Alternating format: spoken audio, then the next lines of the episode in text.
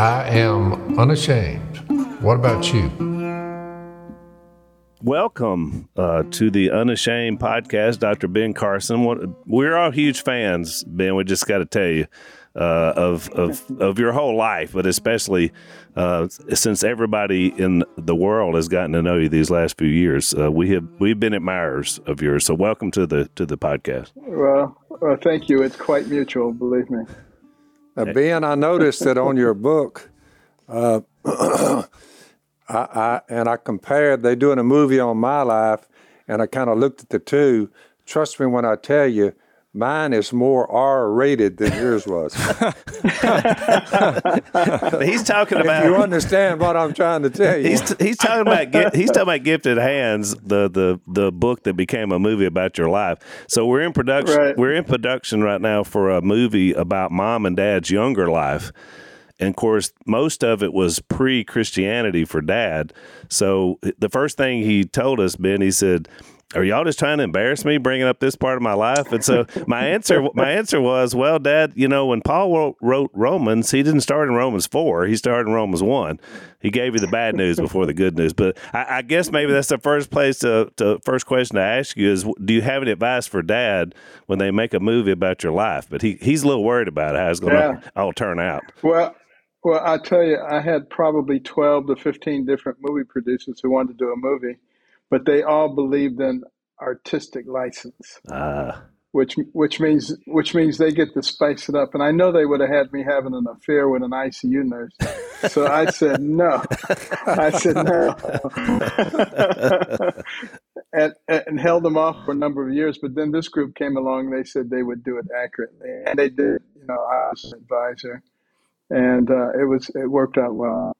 I've seen them. I think I'm the only one that. Yeah, I, I tried to find it this weekend and I couldn't find it because I wanted to watch it before we had Dr. My, Carson on. My wife and I rented it uh, just two or three years ago, and uh, it was fantastic. I, I loved it. I gotta yeah. I gotta tell you a story uh, that happened, and, and, you'll get a kick out of this.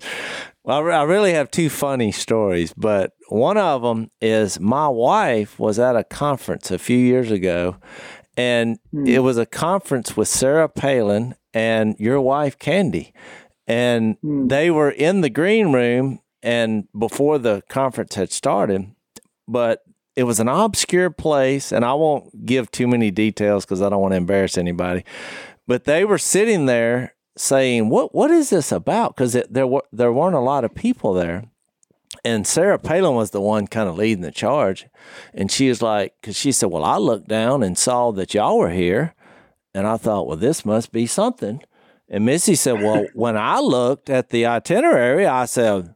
Well, Candy Carson and Sarah Palin is here, so I'm here. So they looked at Candy, and Candy said, well, I just didn't have anything else to do. That's why I'm here. and, and, Missy said they laughed and laughed, it, but it was kind of what they needed because she said it felt like they had some humble pie and they thought there are a few hundred women here and we're going to make the most of this and not think of ourselves more highly than we ought. And we believe the Lord is behind this. But uh, my wife is a huge fan of your wife because when I told her you were going to be on, she said, "That's great. I've never met him." She said, "But y'all should have asked his wife to be on there." well, she she she is the energetic one. There's no question about that. oh, she my wife went on and on about Candy. She said she just lit up the room, and I was so glad that she was she was there. But that that what's that old saying they say? Behind every great man is a great woman. And uh, it's hard to impress my wife, so I felt like I needed to tell that story. Well, you know, the, the, the good Lord gave me the right wife because when I was a senior in college, I was I had been resisting relationships, and I said, Lord, it's time for me to stop resisting. So the next one, please make sure it's the right one. And it was.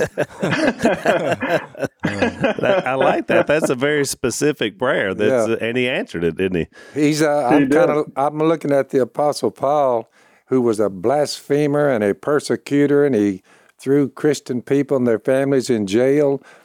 And, and had God, God chose him to write most of the New Testament so I felt a little better when yeah. I looked at him, Carson, I said, well, if the Apostle Paul made the cut and he and God allowed him to write a lot of the New Testament, I said, I feel better about it.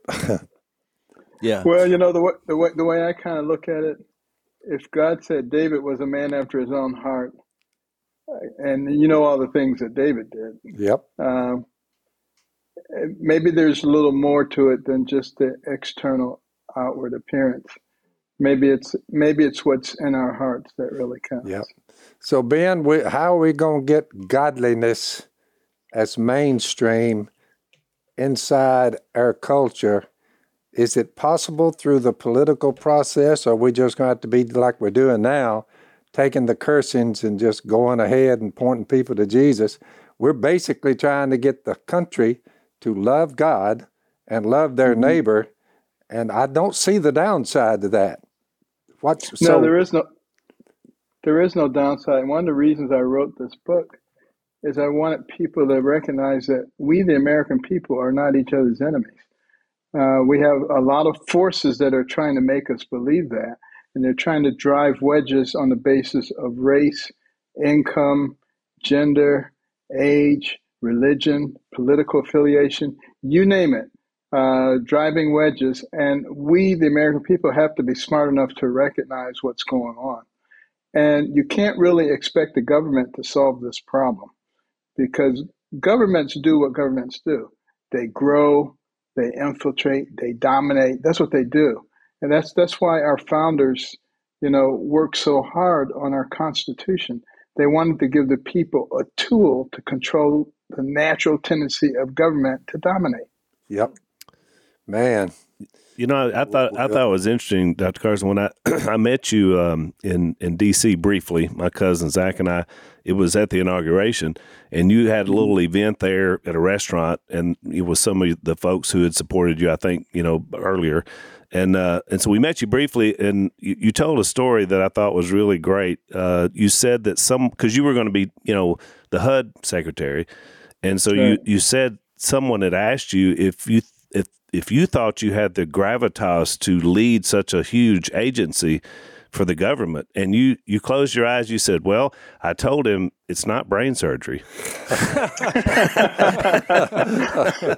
Which i thought was so good. I've told that story everywhere. But i wanted to ask you about that about what, what was because I, I feel like you were one of the real underrated um, cabinet members during the Trump years because you you did a lot, and and I don't know that our audience even knows because you know you didn't get a lot of fanfare for what you were uh, attempting to accomplish and did accomplish. Would you tell us a little bit about what that was like when you were the uh, in charge of HUD yeah. and what you were doing? Well, first of all, when I came in there, you know, I didn't have any assistant secretaries for five months and no deputy secretary for eight months. Wow. I think they I think they felt that if they kept delaying and, and not confirming my people that I would go away. But that doesn't work. It, it didn't work that way. uh, you know, one of the first things that was really noticed was that uh, there was no fiscal responsibility whatsoever. There had not been an audit for several years. It is required of every federal agency that they have an audit once a year but there were so many material defects, it wasn't possible to do an audit. So, you know, we managed to convince a, a guy, uh, Irv Dennis, who was a 37 year veteran at Ernst and Young, uh, and a partner.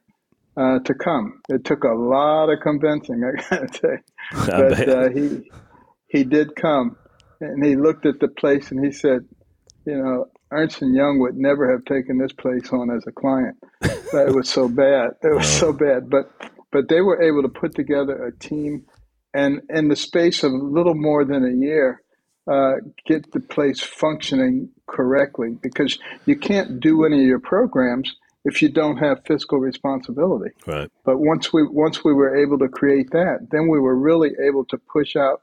You know, as far as the opportunity zones were concerned. Yeah uh, things like um, the um, Envision centers, uh, a lot of the programs to create self sufficiency, uh, a real war on affordable uh, housing. You know, it's very difficult to get affordable housing because there's so many regulatory barriers. It's not that we don't have the technology, to produce housing that is affordable. It's that by the time you get through with all the regulatory requirements, it's no longer affordable. And that's something that we really have to deal with. Right.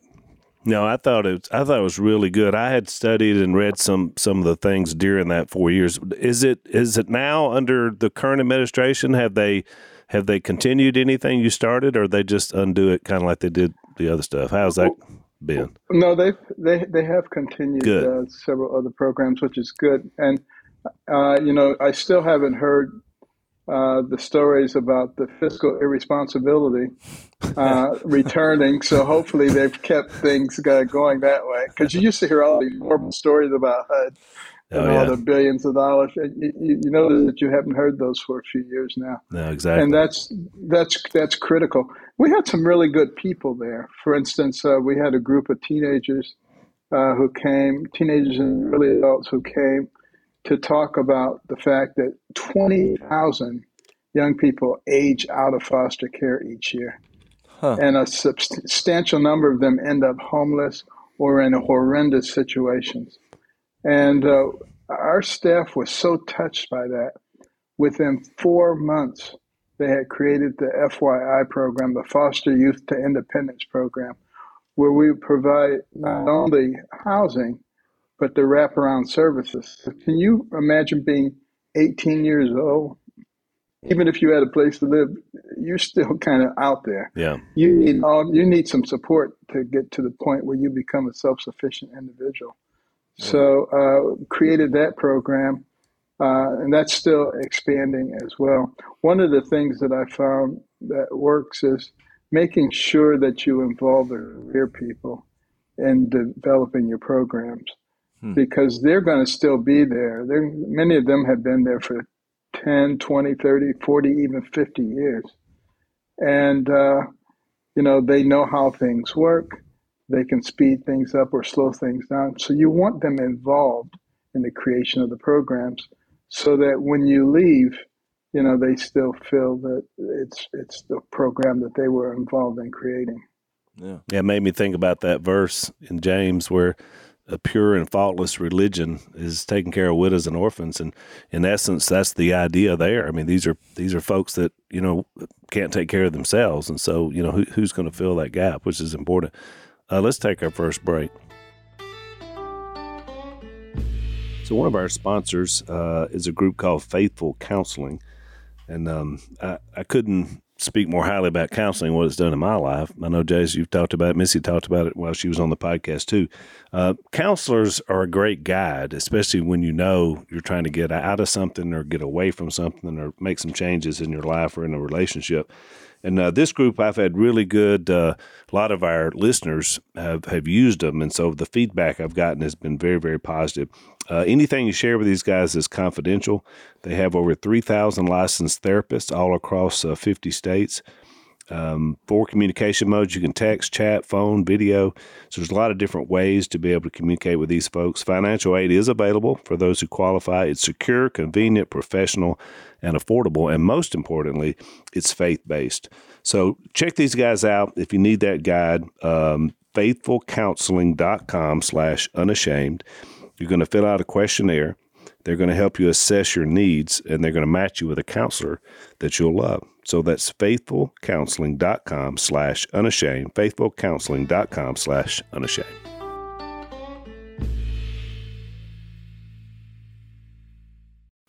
So, Jase, you said you had another funny story. What's well, it? my other funny story was that conference that you went to on the inauguration.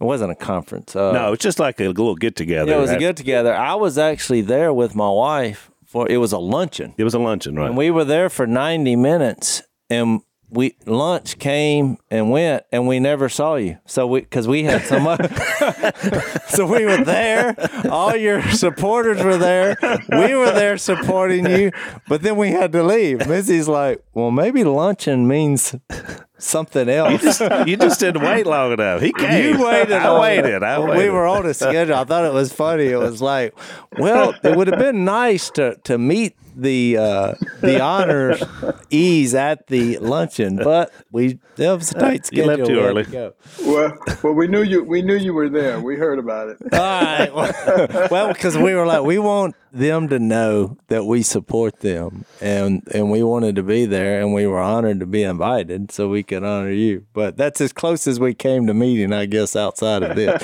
we're getting closer. We're getting closer. Yeah. Uh, I want to ask you, and we're going to talk uh, about the book "Created Equal" uh, for most of the podcast. But I, one more thing before we get there, because uh, I was curious. I know that you do you, uh, I guess, and your wife speak at, at, at pro life events because I so did my wife and I. So a lot of times I'll hear that you're going to be there or you were someplace I was just at, and um, so I, I, was curious what you thought about what's what's happening in real time now with this uh, leak and sort of what you think about Roe v. Wade and how that's going to affect uh, kind of the larger, I guess, sure. pro life situation. Because I know you guys are, are very active. Yes, we're, we're, very active in that area. Well, you can imagine. Uh, I spent my entire professional career trying to save little babies. So mm, yeah, exactly. I'm not going to be too I'm not going to be too enthusiastic about trying to kill them. Yeah. Uh, but uh, you know, the leak is really a serious issue. Yeah. Because this really violates a long-standing tradition of confidentiality and impartiality. And now no one can really trust the inner circle about what's going on. And I think what's happening here is we're having an infiltration of people who believe themselves to be righteous. They believe their cause to be righteous. And therefore, anything they do to get to a certain end is justifiable according to them. It's really the same kind of thinking that the jihadists have. You know, we can kill people, we can lie to them, whatever, if they're infidels, because we're trying to get to a better place and it's it's very sad that they think that way but we just have to recognize that reality the good thing is it seems that we're moving closer uh, to the kind of federalistic policies that were intended in the beginning when we talked about a nation that is of, by, and for the people.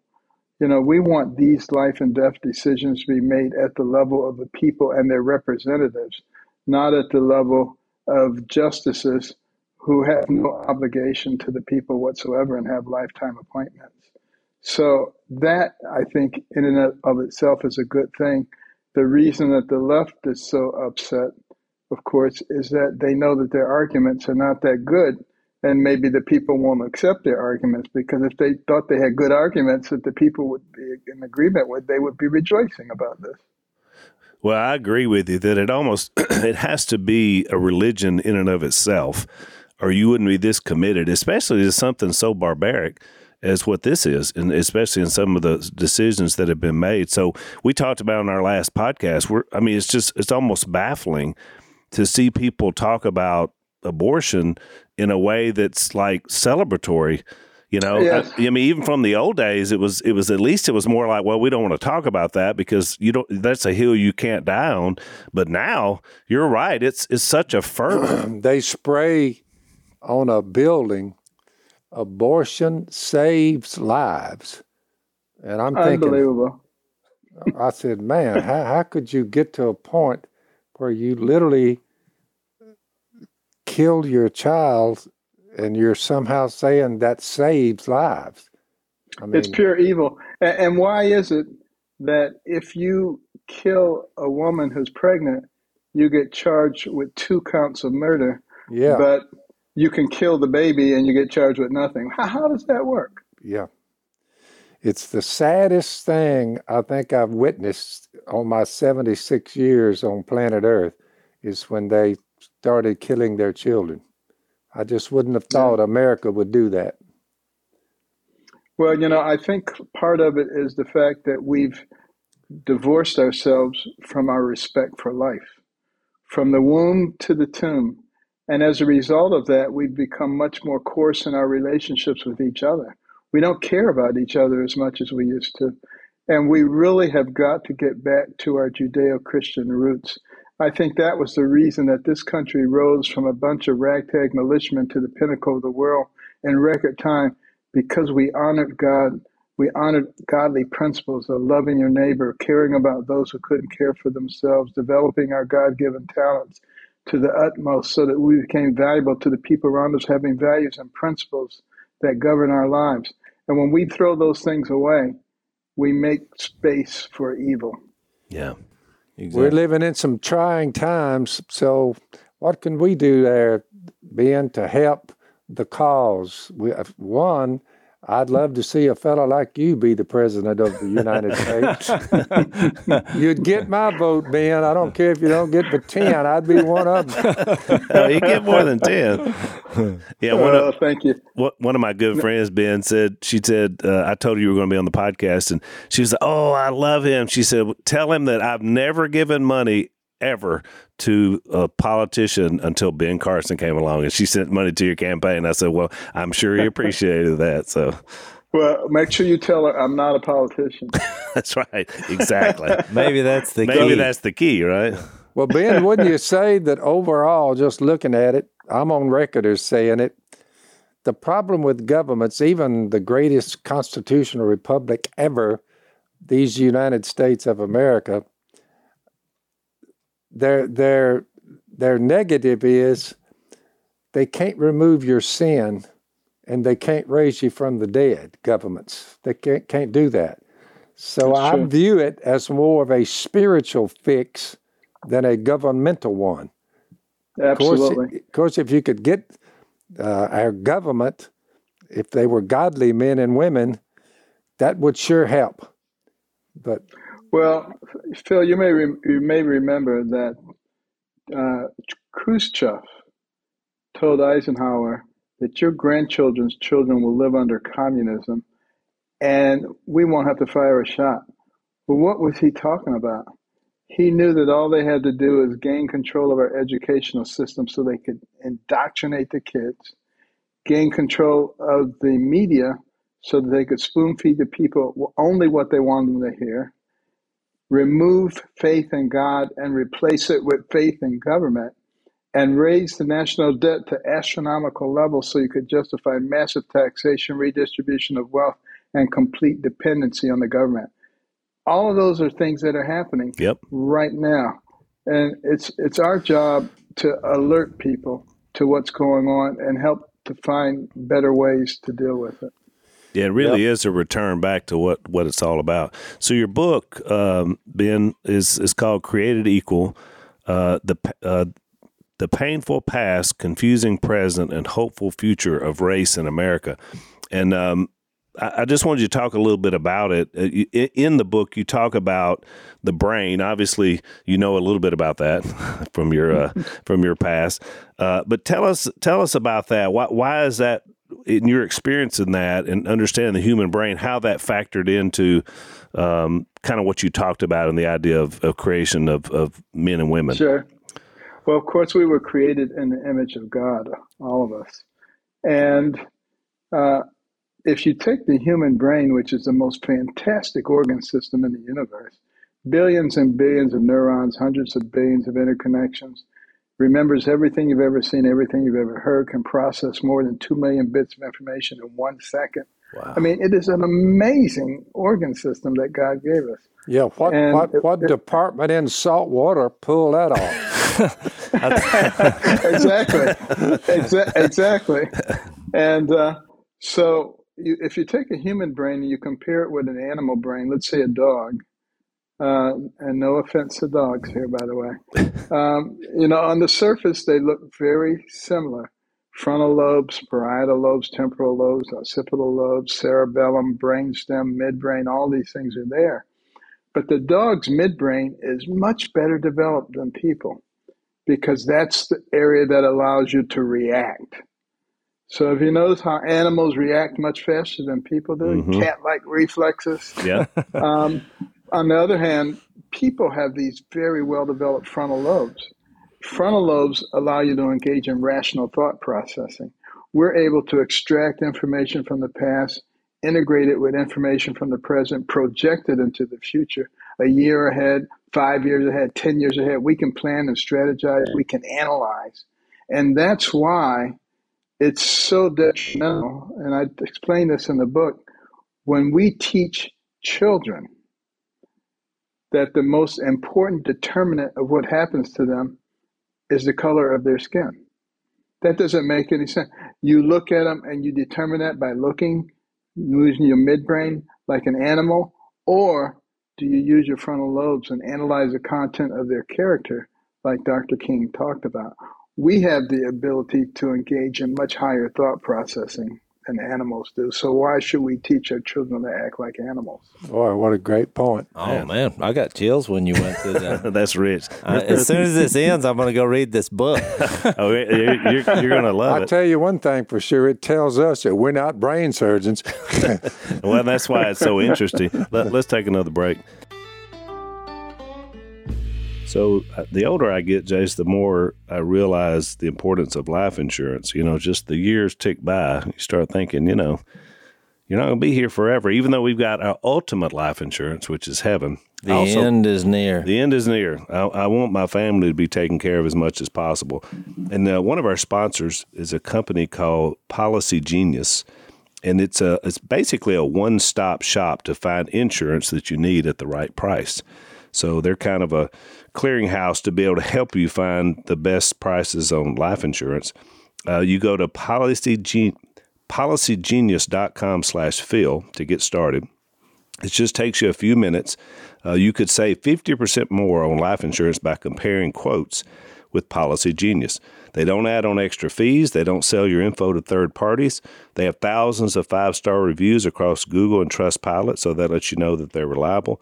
Uh, they have options that offer coverage in as little as a week and avoid unnecessary medical exams. Since 2014, Policy Genius has helped over 30 million people shop for insurance and placed over 150 billion in coverage. So these guys are the real deal.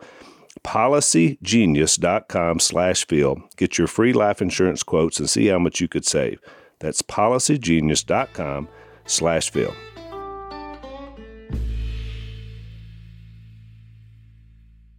Well, when I first read that tagline, you know, the verse that popped in my head was Hebrews 13 8, because it says Jesus Christ is the same yesterday, today, and forever. I don't know if that, you know, that crossed your mind on the painful past, confusing present, and hopeful future, which is really a mirror image of that verse. Because Jesus, you know, it, we all come together on the cross. And uh, since I saw mm-hmm. my dad come to the Lord at an early age, it really tore down all those walls of what we notice in the earth, like skin color or economics or, mm-hmm. or scale, because that transformation that happened allowed me and my family to look at everybody from God's viewpoint, and we just exactly. never experienced that racism or prejudice. You know, we would have people around our table when I was coming up from all different you know backgrounds and Absolutely. different skin color. And so it just wasn't a thing. I was so thankful that the lord used my parents to just debunk that at an early age because we, we were living in an area that, that has racist undertones. Sure. And uh, well, so well aren't you aren't you glad that that god was so gracious as to give us variety? I mean oh, who would yeah. want to go t- who would want to go to the national zoo if every animal was a Thompson's gazelle. It'd be real boring. That's right. Real exactly. Boring. exactly. Who, who, would want to go to the National Aquarium if every go- fish was a goldfish? And who would want to get up in the morning if everybody looked exactly like you? It would be yeah. a national disaster in some oh, cases. Oh, yeah. So, I mean, we should be very thankful that God gave us variety. We're the ones who make it into a problem. It's not a problem. Yeah, it, it's actually it's actually a blessing that we had so many people in our country with the ability to look at things from different points of view and from different backgrounds and to help solve various and sundry problems. Do you, do you think, because you mentioned communism earlier, and we know that most of the divisions that allowed that to happen were, were class, you know, in terms of turning people against each other. Do you think this current thing is is is that what it is again? Except now it's just race. Is that? I mean, what's the point of sixteen nineteen project or CRT or these things? Because you mentioned it earlier. These things are being taught. So what what's their end goal? You think in teaching these things that say, you know, you're you this country's been racist from the beginning. You know, all the things that they're saying. It really didn't start with the founders and you know ad nauseum. Well, they distort our history and they change our history. Have you ever noticed when ISIS goes in and conquers a place, what do they do first? They destroy the history. They destroy the museums, they destroy the libraries, they destroy people's history because your history gives you your identity, and your identity is the foundation for your beliefs. And it makes it very easy to sway people. So if you're trying to fundamentally change a society, then that's one of the first things that you have to do is change their history and make them vulnerable. And also make people dissatisfied with what's going on now. You have to convince them that the system doesn't work if you want to change it to something else. So how are you going to do that? Well uh, first of all you get a large percentage of your people to start feeling guilty. This white guilt thing i talk a lot about that. But if they're feeling guilty then they're not going to come out so strongly when you say defund the police. They're not going to come out so strongly when you turn violent criminals loose. They're not going to come out so strongly when you leave our southern border open and let people flood into because they don't want somebody to call them a racist. What a bunch of garbage. But it's creating chaos. And then you can say, see, I told you the system doesn't work. That's why we need another system. That's exactly what's going on. I do believe, but but we can we can we can change that narrative. But in order to do it, we have to be willing to get out there and talk about what's going on. So often, people feeling guilty, feeling shame, feeling whatever, they just sort of stand in the corner with their head down and hope that nobody calls them a nasty name. You know, you can't do it that way. You can't be the land of the free if you're not the home of the brave. And you've got to get out there and talk about what is going on in our nation. And our nation has a rich history. You know, the 1619 Project, CRT, they try to focus everything around slavery and make it seem that the United States is uniquely evil because we had slavery. But an accurate reading of history will tell you that every civilization has dealt with slavery from the time there was history of mankind, and that there are, uh, there are actually more slaves in the world today than there have ever been at any point in history when you look at human trafficking. And the number one consumer of it, the United States of America. So we don't have to go back 200 years to find something to deal with. We got a severe problem going on here right now. But if there is something that's unique about the United States and slavery, is that we had so many people who opposed it that we were willing to fight a bloody civil war and lose a large portion of our population to stop it. Right. That's worthy of comment. It is, and you know what's interesting is, and you, well, we sure don't hear this today. Um, those were all Republicans, by the way. All those right after the Republicans are the ones that say the Republic, and now the, you hear it talk. We're the most evil people on the planet, and it's totally flipped around. it was the Democrats back then, and it still is. Well, because they have the media on their side, right? Uh, they can pretty much say anything they want, do anything they want, and then have it parroted by the media. The only problem with that is that now people are starting to distrust the media, and the media has brought that on themselves. The press doesn't realize, and maybe they will, hopefully before it's too late, is that they're the only business protected by the United States Constitution. And the reason for that is because they were supposed to disseminate unbiased information to the people so that the people would know what they thought. But when they put their when they put their thumb on the scale, they distort the whole system. And, and whenever I see a young reporter, I always tell them, you know, you're in a what used to be a very honorable profession and maybe you can be on the leading edge of bringing that honor and respect back to it. Yeah, and all it takes really is, is being truthful. Uh, let's take another break.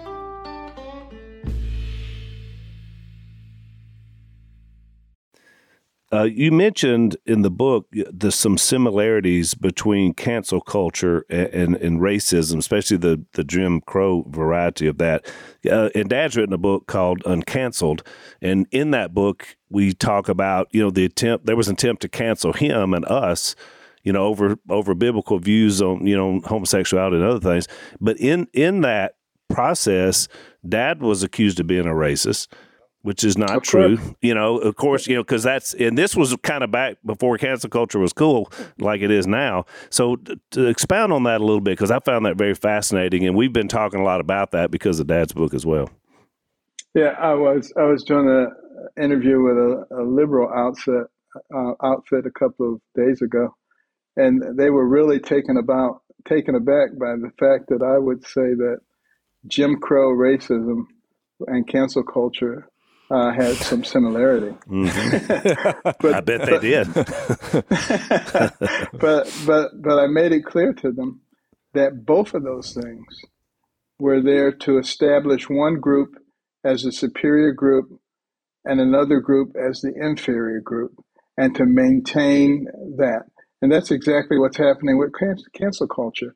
If you don't agree with the elites and what they believe, uh, then you're not worthy of an opinion.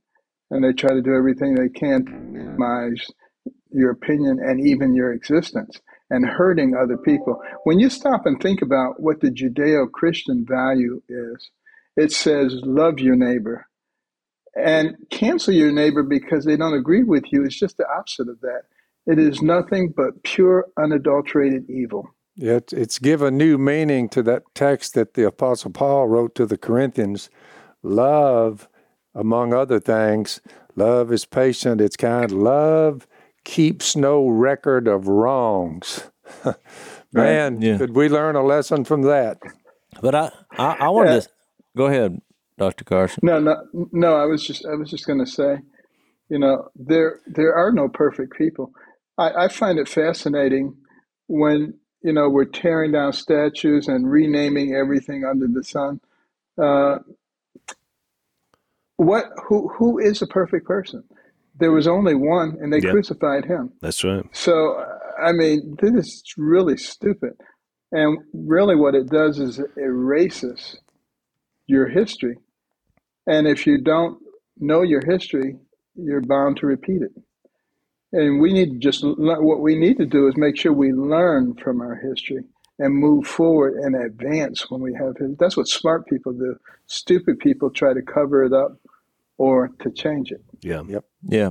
Great what point. I, what I was going to say is actually when they were attacking my dad, because it was kind of a setup from the outset, oh, which yeah. has been well documented. But actually, the media, uh, when it when it when it went down the racist prejudice line, it actually helped us because the more they started looking at our family because they just assumed, oh, y'all are white people living in the South. You have beards. Right. You must you must be a racist too.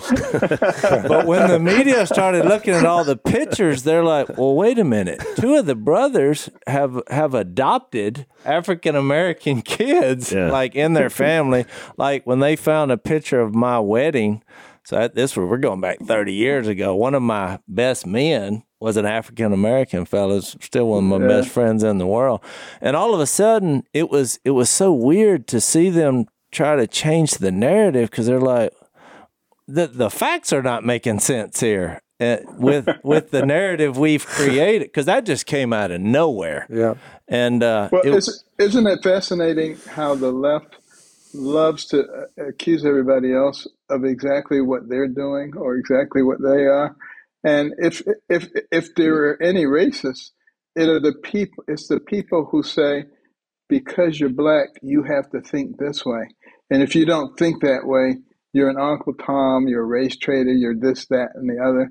How do they get to decide that? How does how does Biden get to say, you know, if you have trouble deciding between me and Trump, you ain't black? How does he get to decide whether you're black or not? I mean, that is the most racist statement I think I've ever heard. Yeah. Oh, yeah. And you're right, uh, Ben. It, it's projection because the president just said this past week that MAGA, and he didn't say, you know, not right wing extreme. He said the MAGA crowd was his words mm-hmm. is are the most are the most dangerous extremist people that have ever existed in their country's history. Now, you, you, talk about it. I mean, that's a lot of people. That's 70 million people that voted, you know, for President Trump. So, I mean, and he's basically said we're worse than whatever, you know, fill in the blanks, you know. Yeah, yeah, absolutely. And, you know, the other thing I emphasize in the book is how the media distorts things. You know, mm-hmm. for instance, go back to the George Floyd incident. Uh, you know, they covered that 24 7 forever tried to make it seem like this was a common occurrence. And, you know, it was fortunate that they happened to catch it on camera this time, but this goes on every day. Right. Uh, nothing could be further from the truth. And we put the real statistics in the book. You know, even the Washington Post uh, admits in 2018, the last year they have good statistics for it, there were less than two dozen unarmed black men who were killed by police with more than 50 million police civilian interactions. I mean, so mm. every everyone time every time it happens, obviously it's a tragedy. I don't want to minimize that. Sure, yeah. but we're not we're not talking about something that is a common occurrence by any stretch of the imagination. And there was interestingly, and I point out in the book, there was another case that was almost identical to the George Floyd case. Uh, the police had their knee on his neck for 14 minutes. He was screaming, "I'm going to die," but he was a white man Hmm. So it didn't fit the narrative, yeah. so it didn't get any coverage. Right. Yeah. yeah. and it seems to always aim itself towards that.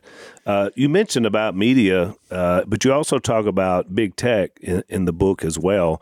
Um, do you think that that's going to continue this this fanning the flame? Do you think the Elon Musk thing and Twitter is going to sort of change that dynamic and game? What's what's your what's your read on that? Well, you know, I was I was praying for, for Elon Musk, yeah, that he would that he would be successful in doing this because, and and you see how they scream, just scream like pigs being slaughtered. That's right. You know, be, be, because they don't like the ideal of free speech for anybody except them or people who agree with them. But you know, that's what so many people sacrificed and died for, so that we could have that kind of freedom in our country. So I'm very much uh, for it. I, I, love to see some of the other platforms that are being developed, uh, Truth Social and some of the others. I, I think there's a real need for them, and people are flocking to them for a reason. And, uh, you know, if it can cause them to just stop and think for a moment about what they're doing, where they're going, what are they trying to accomplish? You know, think about the media maybe if they thought for just a moment, they would realize the first thing that, that communist regimes do is they completely control the media. Yeah. They don't even know that they're cutting their own throats by supporting this kind of uh, foolishness. Yep. And, you know, we just need to pray for wisdom for everybody to get our country moving again. All it really requires is some common sense and uh, a return to our values and we can be back there in no time at all. It's really a great time, I think, for a revival. Yep. We've had four we've had four revivals in our country, and they all were around either pestilence or war. Well, we got both of those things now, so this is a really good time for one with what's going on because I think we're at the gravest point in our history right now. America was an experiment. Nobody thought it would work. The Europeans mm-hmm. said, This is just foolishness. You can't have a country that's run on the will of the people.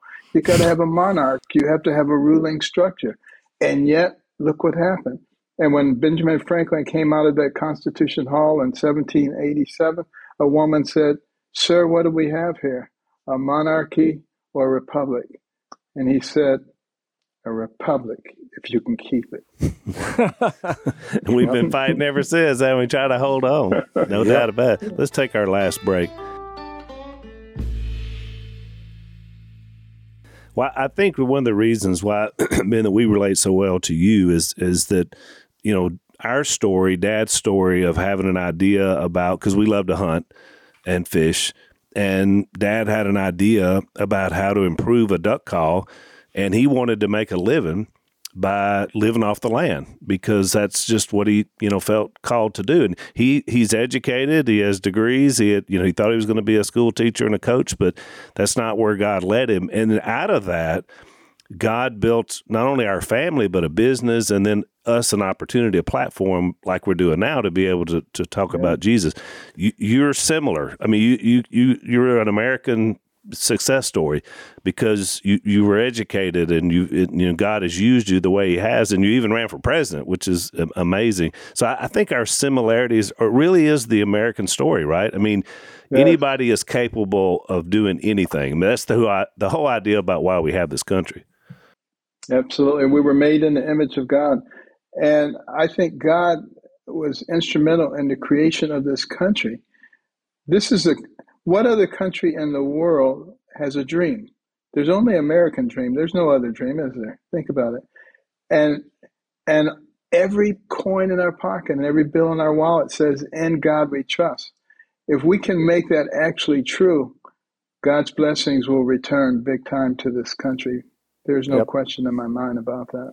I believe that too. So, uh, in our last minute or two, uh, just uh, tell our audience uh, a little, you know, why they should get this book. Uh, I, it's amazing. I think it's so needed in, in terms of to have an open discussion about race. And you're right, so many uh, white people are afraid to have that discussion, and I and I think that's why it's so important that you open up dialogue like this. So tell us just why you wrote it yeah. and what you hope to accomplish through it. Well, well, I wrote it because there's there's everything seems to circle back to race these days. Uh, whether whether that's appropriate or not, uh, they try to use it as a cudgel to divide people, to separate us uh, as Americans. And this is at a time when there's been enormous progress in race relationships. Just in my lifetime, when I was a kid and a black person came on television in a non servile role, it was a big deal. You called everybody into the living room, everybody watched, it was a big deal. Now you have black uh, generals and admirals and presidents of universities, including Ivy Leagues, and CEOs of Fortune 500 companies and heads of major firms. And I mean, we had a black president elected twice. We have a black vice president. Don't see her much, but she's there. And you know, I mean, think of, think about that. So for people who say that things have not changed, how can they say that with a straight face? They have changed. But you know, we we haven't reached nirvana, and we need to get to a point where we recognize that people are people, and that that is something that will really be brought out in this book. People are people. You know, the external characteristics they don't mean anything. What makes you who you are? It's your brain. It's not your skin. It's not your hair. It's not the length of your beard. It's your brain. Yeah. What I wanted to say is, uh, know, there's two different times in my life during all this that, you know, us being accused of racism and different things. Once where we brought a guy to the Lord and his first time in, you know, a gathering of the Lord's people, he leaned over and he said, There's a lot of black people here. And I said to him back, I said, Nick, you got to remember, he's new to the Lord and it come out of you know a, a racist background. Yep. And I said I hadn't noticed, but I noticed when I said that, and as we were singing together, you know, tears filled his eyes because that experience of well, you know, what was I thinking? The guilt from how he had operated and the way he was raised, and God had freed him from that. And the other story I wanted to uh, wanted to share is back when Phil had all the, the controversy and there was media literally outside of everybody's house, on, like you see on TV. Mm-hmm. And I remember when we were going to church one morning, the media pulled up and we invited them to come to church with us. I said, I'll give you an interview if you'll come to church with us. But it had the same effect because when we went in there and they just saw how we were and the hugging and the kissing on the cheek and the the multi uh, you know racial representation that was there and us singing we were singing a cappella together. And and so when we got got out to do the interview they were the interviewer would literally got choked up. And because they had this narrative in their mind that they had read on the internet and all of a sudden they had experienced true love, people made in the image of God, not noticing these superficial differences. And uh, I just think it yeah. illustrates what you're saying. You know, the, the true experience in the day to day life is is the greatest practical application Amen. of these principles. You know, which is why we can and, just. It's like we've known yeah. each other for years. Like my wife and I said that about your wife. She said it was literally like we were sisters from a different mother. Yeah. You were. Yeah, you wasn't stopping and thinking, oh she's black, you know, I'm white. It just yeah. wasn't entering entering our minds. But it's hard to convey they, that to the world. Yeah. They'll know that we are Christians by our love. Yeah, that's how you. That's how you can always tell somebody who is hateful, who's trying to cancel people. They can say they're a Christian, but yeah. they are not a Christian. Yeah. No way. Well, exactly. and I think that is the draw. Jase is right. Uh, you know, it's and we we grew up that way. Um, Dad, the reason they accused him of being a racist is because they asked him in this interview, when where you grew up in the South, in you know North Louisiana, did you see white people mistreating black people? He's, and he said, no, not in my community. We worked together. We were very close, very spiritual minded. And so that one statement was taken to Phil Robertson. The headline was in the Jim Crow South, Phil Robertson says blacks were not mistreated. You know, that that's the takeaway by what he said. Right. So well, you read that. Yeah, yeah, exactly. That's right. So, so uh, the book releases uh, in a couple of weeks, I think. Um, yeah, seventeenth of May. Seventeenth of May. So you can pre-order your copy Amazon.com wherever you find books. I'm sure. Uh, and we have so enjoyed the conversation because, like I said, we're, we're huge admirers of yours. I, I, I didn't even know you had any spirit. First time I heard you speak, uh, it was probably sometime you know in 16, and I said I don't know what it is about this guy, but he, he something there's depth to him. And then, of course, once we found out more about you and your story, it was incredible. So uh, we salute you for what you're doing. Uh, yes. you, you know, people are going to hate you just like they hated Jesus, but that's all right because, you know, we're part of his family anyway. Yeah. Well, I say, how, how, how long can they hate you? How long are we here? Against the backdrop of eternity. Exactly. yeah. Which is what we talk about. Well, thank you, Dr. Carson. It's a, pleasure. Uh, we want to really encourage our audience to go out and get this book. Uh, you will be blessed by reading it. So thank you for and, coming in, down the show. And thank you guys for being patriots. We appreciate it. All right. Praise God. Thank you. Thanks for listening to the Unashamed podcast. Help us out by rating us on iTunes.